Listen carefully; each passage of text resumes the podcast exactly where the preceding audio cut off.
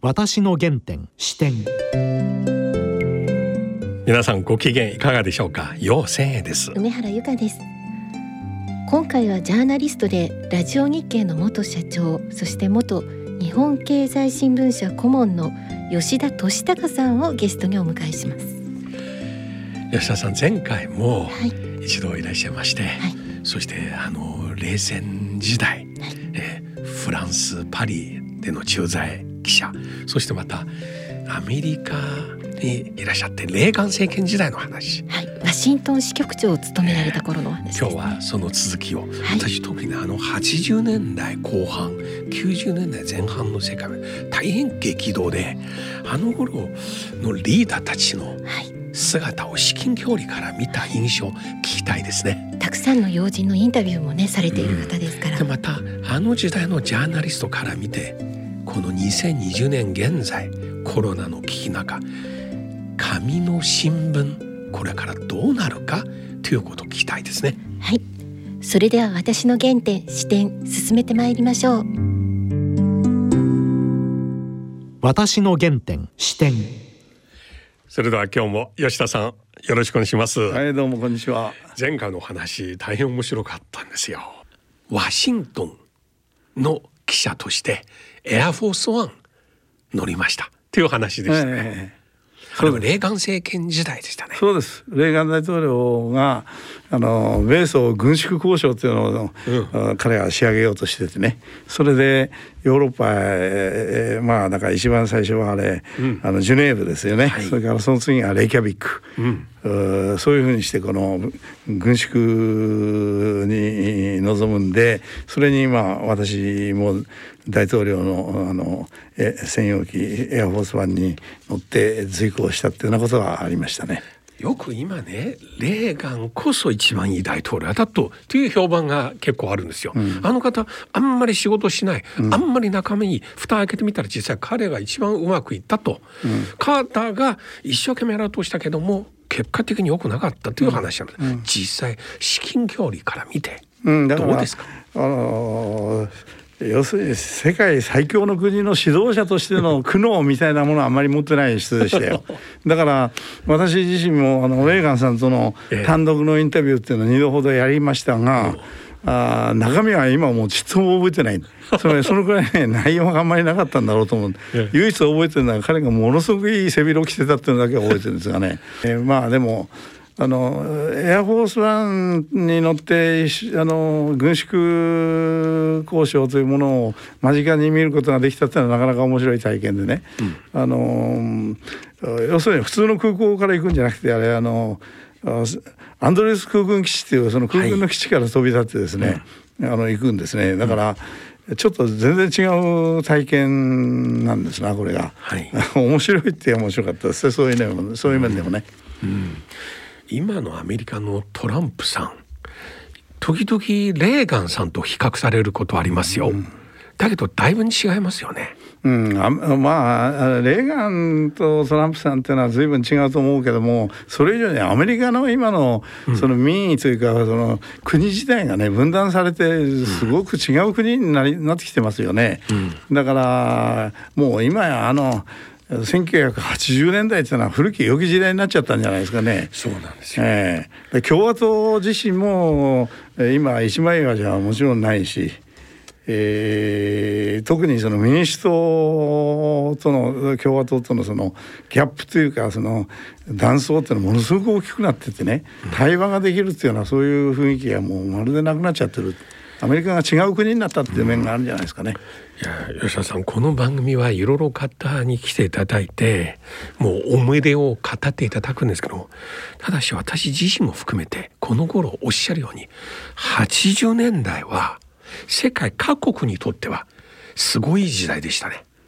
で中国も当時雇用法徴使用、また鄧小平も結構このお二人使って改革進めた。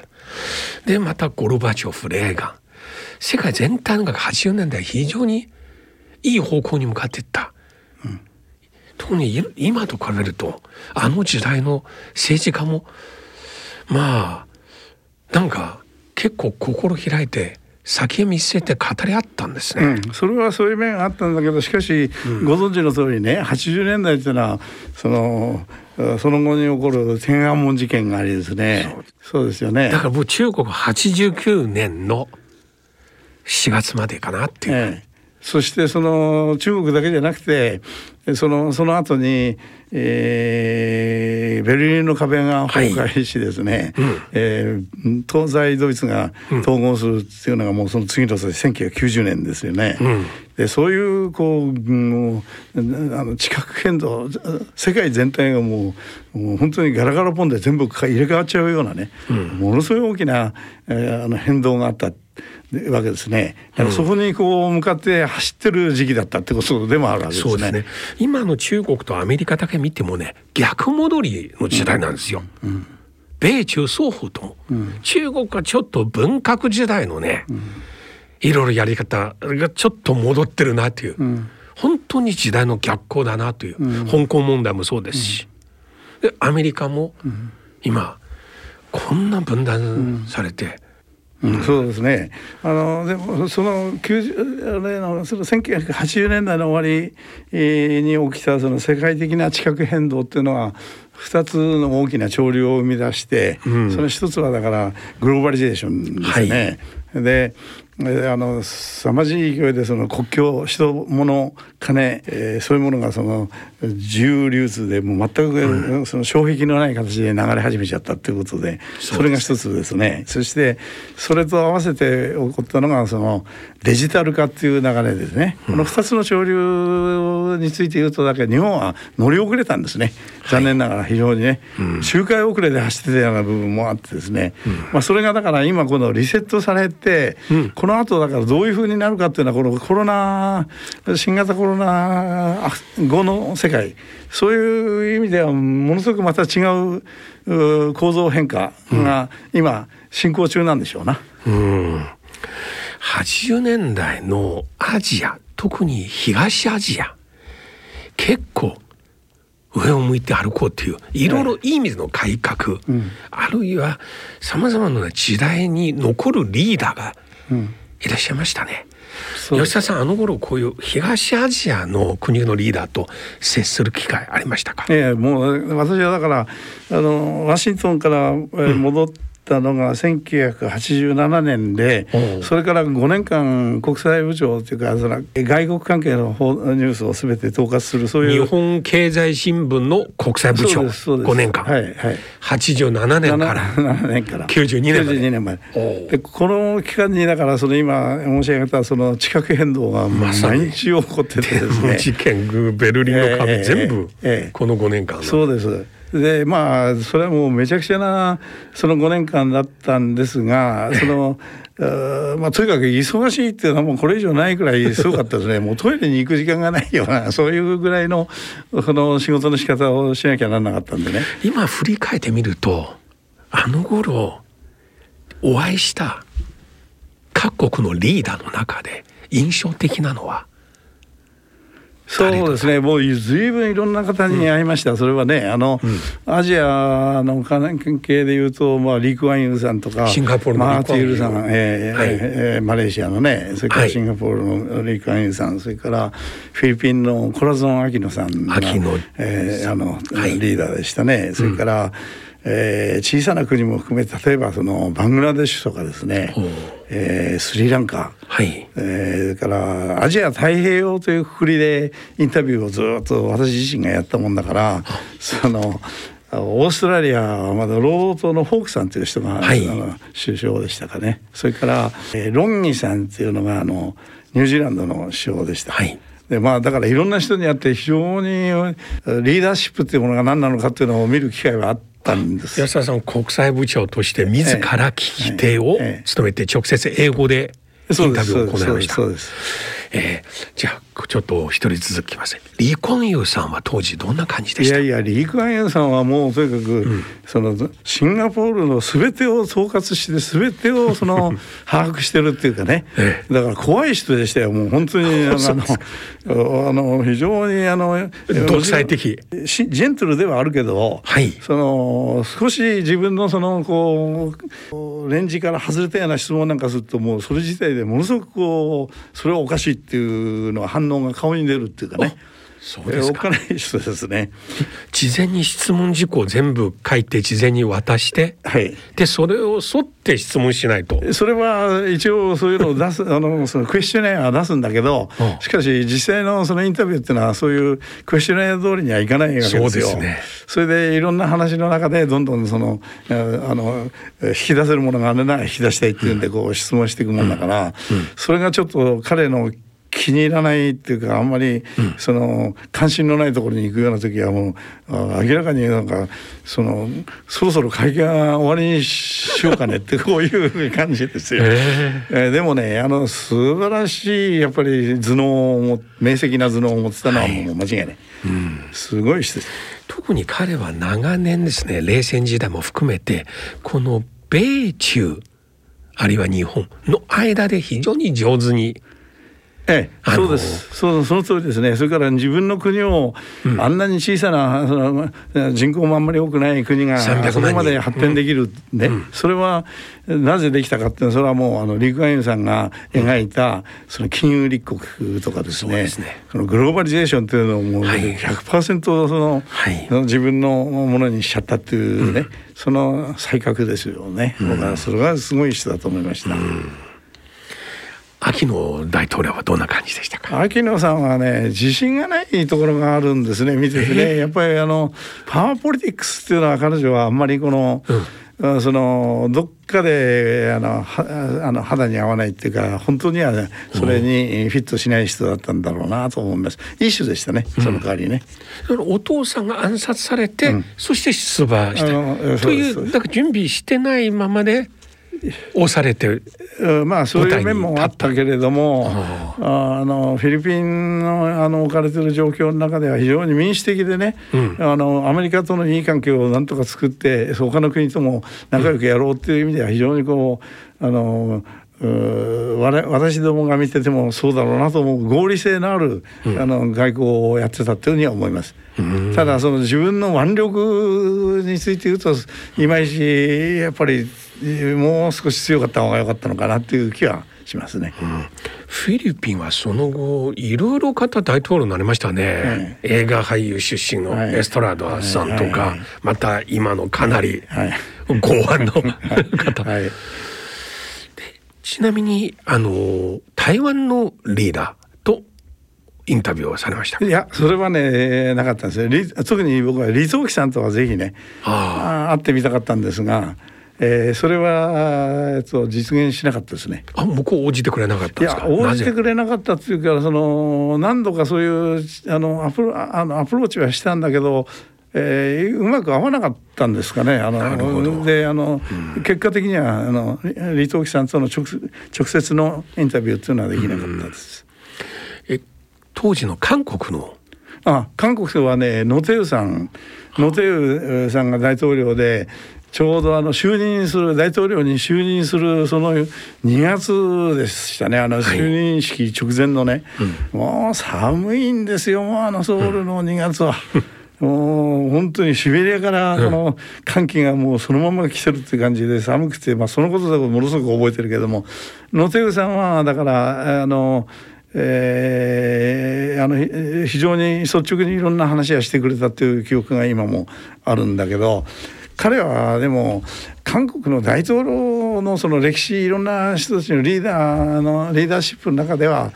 どうですか、うん、そのすごい大きな仕事をしたわけでもなかったなっていうことなんですかね今から見ちゃうとね。うん、こういったアジアの国々の首脳とあのインタビューする時もちろん聞き手として彼らのビジョンを聞きますが一方は彼らが当時見てる日本はどんな感じですか？今のアジアにおける日本のこそののイメージ。頃の日本はねもう今今よりはるかに大きかったと思いますね。うんそうですそしてそのあの影響力とかそういうものもものすごくあって、まあそういうものを背景にして私はだから日本経済新聞社といううん経済新聞のうんその編集網にいる人間として誰にでもだから会えたっていうそういうプラス面はあったんだけどあの ASEAN 自身がまだそんなに大きな、えー経済的なパワーとしてはねそれほどのことはなかったんであのそのそれから後ですよね。そのものすごくアジアの拡大発展というのが歴史的に、その、お一つのこの新しい現象だって言われるほどのね、あの uh, 発展を見せたっていうのはその後なんだけども、まあ、ただ一つ言えるのはそのリー・クアン・ユーさんとのさっきの話の続きでになるんだけど、彼はなんかあの時点その1980年代においても日本のその軍国主義化っていうのをまだ心配してたんですよね。あ、あの頃インタビューした時、うんはいはいそうですか。ええ、どっかでねやっぱり日本がねこのままね経済大国がそのまま軍事大国にならないっていうことはありえないんじゃないかというのを彼はいつもねどっかで思ってたんですね。これは彼ご自身の戦時中の記憶と関係あるんですよね。ありますね。そのあれ回想録の中に、大いにあると思いますね。えー日本占領期間のええこと。ええ、そしてやっぱりリクワインさん自身が例えばそのマレーシアとの関係だってちっともいい関係ではなかったわけだしそうねええそういうふうにしてそのもしかしてその軍事的な締め付けが起こった時自分の国がどんだけその不安定であるかっていうのをよく知ってたから、そのうんパワーを持ってる国っていうのは結局やっぱり最後は軍事だろうというふうにどっかで思ってたんでしょうね。30年経ちましたね。あっという間にね30年前の当時の日本の立ち位置あるいは影響力と現在比べるとこれは日本が停滞止まして止まってるのかそれともアジアがかなり大きくなって発展したのか。それは両方ですが両方ですが アジアが発展して大きくなったっていうのは真真事実じゃないですかそれがまず。それから日本はその後の失われた10年とかね、そのその後に起こったいろんなこの停滞ですよね。それがすごくえー日本という国のその立ち位置を不安定にしてきた。というのが、まあ、あの先ほどの話のように、そのグローバリゼーションとかその、あのデジタル化という世界のものすごく大きな潮流の中で日本はやっぱりトップランナーにはなれなかったんですね。この期間中ずっと。この頃ね他のゲストの方もこの点を指摘してますね、今おっしゃるように周回ね一周回る。で遅れてるということ、だけど日本国内では気づいてらっしゃる方はいますけれどもいやこの国は実はある意味では90年代前半止まってるんだよとか、だけどまだねあの自己満足というか、うん。内向きの状況の中で、各校の優等生意識優越感を持ってアジアを見てる人まだ結構いますね。うん、それはもう絶望的な遅れですねそういうふうに思える人たちがたくさんいるっていうのはね、それはあのもうそんなに日本のことを待っててくれることはありませんな世界が。うんどんどんどんどん変わっていくむしろやっぱり日本はもうちょっともう一回エンジンを巻き戻してそのスピードを上げないとダメですね。この遅れの原因は例えば政府首脳の意識の問題それとも財界のトップたち財界人たちも例えば基本的にアジアと比べると例えば中国やいろいろ国を比べると日本の財界のね一部上場企業の社長会長平均年齢結構高いですよ。そそ原因は一体何ですかね、うん、でもね年齢はね高くたってちっとも構わないんだけど、心が老いてる人が多いからじゃないですかそれは、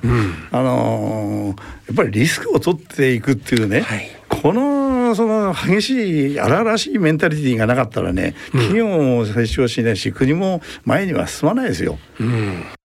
そこがだから一番欠けてる、まあ逆に日本が持ってあのそこのところあんまりその前面に出てたら別の問題が起こったかもしれないけど、はい、しかしどうでしょうかね。やっぱり企業というのはその非常に競争生存競争のものすごい世界の中でですね、うん。うん、そのリスクを取ろうとしないような経営者がたくさんいるっていうのは、はい、これはその技術革新が起こらないしえー、あの投資投融資にしてもその、えー、有望な次の時代を開くような技術のところには金がいかなくなるし、うん、いややっぱりあの停滞の一番大きな原因になっちゃうんじゃないですかね。うん、全くその通り同感です。いろいろねところ講演依頼がありまして。あのリップサービスしたくないけれどもだけど皆さん聞きたいのは特に地方に行くと、ものづくり日本は世界一。こういう話を聞きたくてねもう要するに自分が思ってるイメージの残像に合う話、聞きたいんですよ。そのため現状維持したい、村自慢自画自賛、そういうね現状維持の意識本当に妨げてますね。まあそこはだから今こういう激変っていうか激震が走ってるわけでしょ今このコロナ、うん、あ新型コロナウイルスの蔓延というね新しい現象の中でそれでだからその日本っていう国がそれそこでその次にもういくつまだだからいろんな意味でリスクもあるけどチャンスもあるわけですよね。そうですね。ええ、そこにこれをきっかけにね。ええあの例えば今回のこの補助金の支払いまたどっかの大手、ね広告代理店経由またさらにどっかの会社に委託する、そして数百億円の業務委託費が発生する。ということで報じられてますね。一方では香港。僕今の香港の行政府は、まあ、中国の言いなりで政治的にとっても嫌なんですけどもだけど香港では同じ日本円で1人で約14万円分ぐらいで1人ずつ配ってますよ。うんもう提出した口座政府がそれに対して振り込む。15秒で全員、一斉に、間に何にもないま、ありません、そういったところ本当にね、もう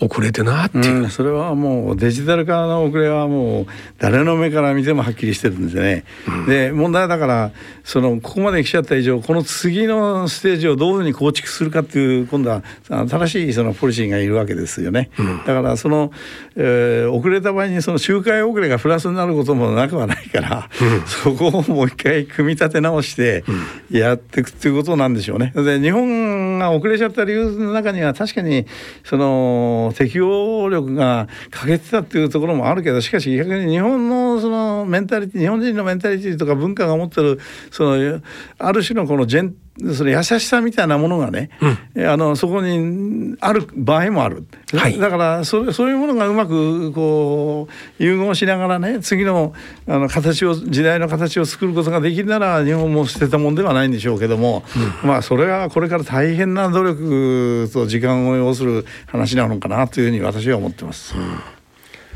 そして当時の新聞社新聞記者と今はどこが違いますか？それはね何よりまずね あのー、えー、我々はやっぱり原稿紙に記事書いてあの記事書いてたわけですね。あるいはその、えー、実際にはその あその送信手段なんかがね、はい、電話を使ったりファックス使ったりしてたわけですから今はみんななんか全部その端末でね、はい、全て処理できるっていうそこはもう全然違いますね。で、うん、ただしそれはあの別にそのジャーナリストの在り方という面とはまた別の話なんで。うんうんで問題はそのなんジャーナリズムっていうものが今だからどういうふうにしてあのこの時代をたくましく生きていくかっていうことになった時にはちょっと僕は、今あんまりだけどあの、えー、明るい展望は持ってないんですよ。なぜかというとねその一つはね新聞社にしてもそのメディア関係の話で儲からなくなってるんですねお金が。お金が儲からない人ねやっぱり貧すればドンスどうす ね どうしてもねその、えー、クリエイティブな発想がなかなか出てこなくなってそしてその本当にそのジャーナリズムのあるべき姿っていうものを徹底的に貫くっていうのも難しくなってくるっていうねそういうこの悪いサイクルがあどうも気になります。新聞はこれからどうなりますか？新聞はもうだって衰退産業ですよ。もうだって、えー、活字を読む人がいなくなってんだからどんどん。だから問題だからこのコンテンツの発信プロバイダーっていうかそのコンテンツのプロバイダー発信するコンテンツそのコンテンツをあの把握しそのそういうふうにして発信するっていうそのあの作業部分はこれはもうあの優れた記者とそうじゃないのとにこんなに大きな差ができますからそこはこれからもうものすごくだからむしろ問われると思うけどもそのそれをその伝える伝送路ということになってた時にはこれもう今までと全然違うからその多分、えー、新聞をあの新聞紙の形で読み続ける人っていうのはもうますます減りますね。でますますやると経営的には非常にあのますます厳しくねだから今までよりなんかあのまあ極端に言うとあるその全国紙の中で1,000万部を超えるような新聞をね、はいえー、がそのざああったり数百万部を平気で売ってたりそういう新聞が今まであったんだけどそれはもう絶対ありえない。だからそうなっちゃった時にその良質なジャーナリズムっていうのはどうやってそこでその、うん保存できるかっていうねそこは問われる大きなテーマなんですね。あの私今東海大学のアジア学科の教員でうちの学科ではね日本経済新聞読むという授業ちゃんとした授業で単位2単位で学生に科目として出してるんです。そしてもうちょっとしたお金で日経新聞を学生全員あのアルバイトかマンションか宿泊先のところに届くように全部させてます。私もその授業やってます。私自身は日経の電子版と紙のダブル契約。でこの頃は日経プロにしました。ああそうですか。また学生に日経プロも今進めてます、うん、就活にはこれを見た方がいい、うん、つまり会社の人事や会社の案内がありますよと、うん、決してこれわざと言うんだけど日本の各新聞なんか実は私一番読んでるのは日経新聞なんです。うん、なぜかアジアの情報多いです。うん、それはそうです。あとねイデオロギー色は薄いです。うん、データ数字から分析してるんです。ですから私日経新聞これから、うん、I hope そうですがね。あのいやちょっと全然別の話になっちゃうけど、私ね日経新聞読まないとダメだよって言ってます。いや私ねちょっと違う話なんだけど、あのえっ、ー、とその千2000年1997年からロンドンにヨーロッパの編集総局長として駐在してそのあとあの現地法人ヨーロッパの現地法人の社長をやったことあるんですね。それでその間にその時にそのチャールズ皇太子がその呼んでくれてねセント・ジェームズ・パレスに、はい、えー、行ったっていう非常にその一つの記憶があるんだけどその時に今の楊さんの話に近いようなことが起こったんだけどあのその日本のあのビジネスリーダーの45人の人が呼ばれて私もその中に一人入ってたんだけどそのカクテルが始まったらそのチャールズ皇太子が私のところにつかつかってきてね、うん、そのシャンペーンをこうグラスを持ってきてくれたんですよ。それでね、はい。そのあなたはなんか日本のその新聞社のその代表だと聞いてるんだけど、えー、あなたのその新聞社っていうのはその環境問題とかそういうことについて経済新聞なんだけどもどのぐらいの関心を持って取り組もうとしてるのかってこう聞いてきたんですね。で私はいやそれはだって経済と環境っていうのはもう一体不可分だから、これからの時代はすごくねその環境と経済っていうのはあのワンセットして見ていかないと、うん、経済政策っていうのはできませんっていう話したら、うん、それは非常に結構なことだなって言いながらしかし疑わしそうな顔をしながらそのその私の話聞いてくれたんですよ。それでそしてそこまでは良かったんだけどその隣に伊藤忠商事のその現地法人あのヨーロッパ総支配人がやってた方がおられて、はい、そしたらその方にその今の話あなたも聞いたと思うけどもえーえー、日本の新聞社って、えー、そのいろんなことを書くだろうけどそのそういうことによってあなたがなんか会社としてものすごく迷惑したことはないのかって聞いてるわけで。そしてそしたらそのあの伊藤忠のその社長さんが、はい、いやいやいやそんなことなくてその私のところはその必ず新入社員が入ってきた時には日本経済新聞を必ず毎日読めと。いうふうに強くねその指導してますと。でそういうふうにしてやらないともうあの新聞その情報をしっかりその日経を通じてその取得しないと仕事にならないということをものすごくはっきりあの自分の社員たちにはねいつもね、教えてるそういう意味じゃね決してそんななんか迷惑なんか受けたりしてませんってこう言ってくれたくれたんですね。それはあのチャールズ皇太子はその当時のダイアナさんとのあの、はい、不仲が年がら年中あのタブロイド版の新聞に叩かれてたもんだから、はい、新聞と見るとなんかどっかでそのアレルギーがあったのかもしれないんだけどそんな話があってですねそれはすごくね私はねあの、えー、ロンドンで駐在した思い出の一つとしてね大変今もね懐かしいんですよ。今我々毎週この授業を行ってますが必ず学生は毎週今週のに私が選んだ日経記事という課題を。でしかもこれを必ず実際の新聞記事を自分でハサミできてそして貼って隣に今度自分のレポート。あそうなんです、その紙貼らないとダメだ。ウェブ上を見てこれワードに貼り付けてはダメ、うん、なってるんですよ。でもね本当に日経新聞読む学生の少なくともアジアに対する認識、うん、あるいはアジアに関する情報詳しいですね、うん、就職活動でその違いは出てきますね、うん、ですから紙の新聞はダメになるかもしれませんが、日経新聞は引き続き頑張っていただきたいですね。私はもう今日本経済新聞とは直接直接の関係は何もないけども、うん、非常にありがたいお話なんで、えー、次の機会にそういうことをなんか幹部の方に伝えるようにぜひまたあの時代のね80年代のジャーナリスト皆さんと同じように 頑張っていただきたいですね。この日本はその周回遅れということを私日本日本経済新聞は他の新聞より気づいてる感じがします、うん、少なくとも気づいたら可能性あるんですよ、ね、はい私もそう思いますねそれは、はい、はい、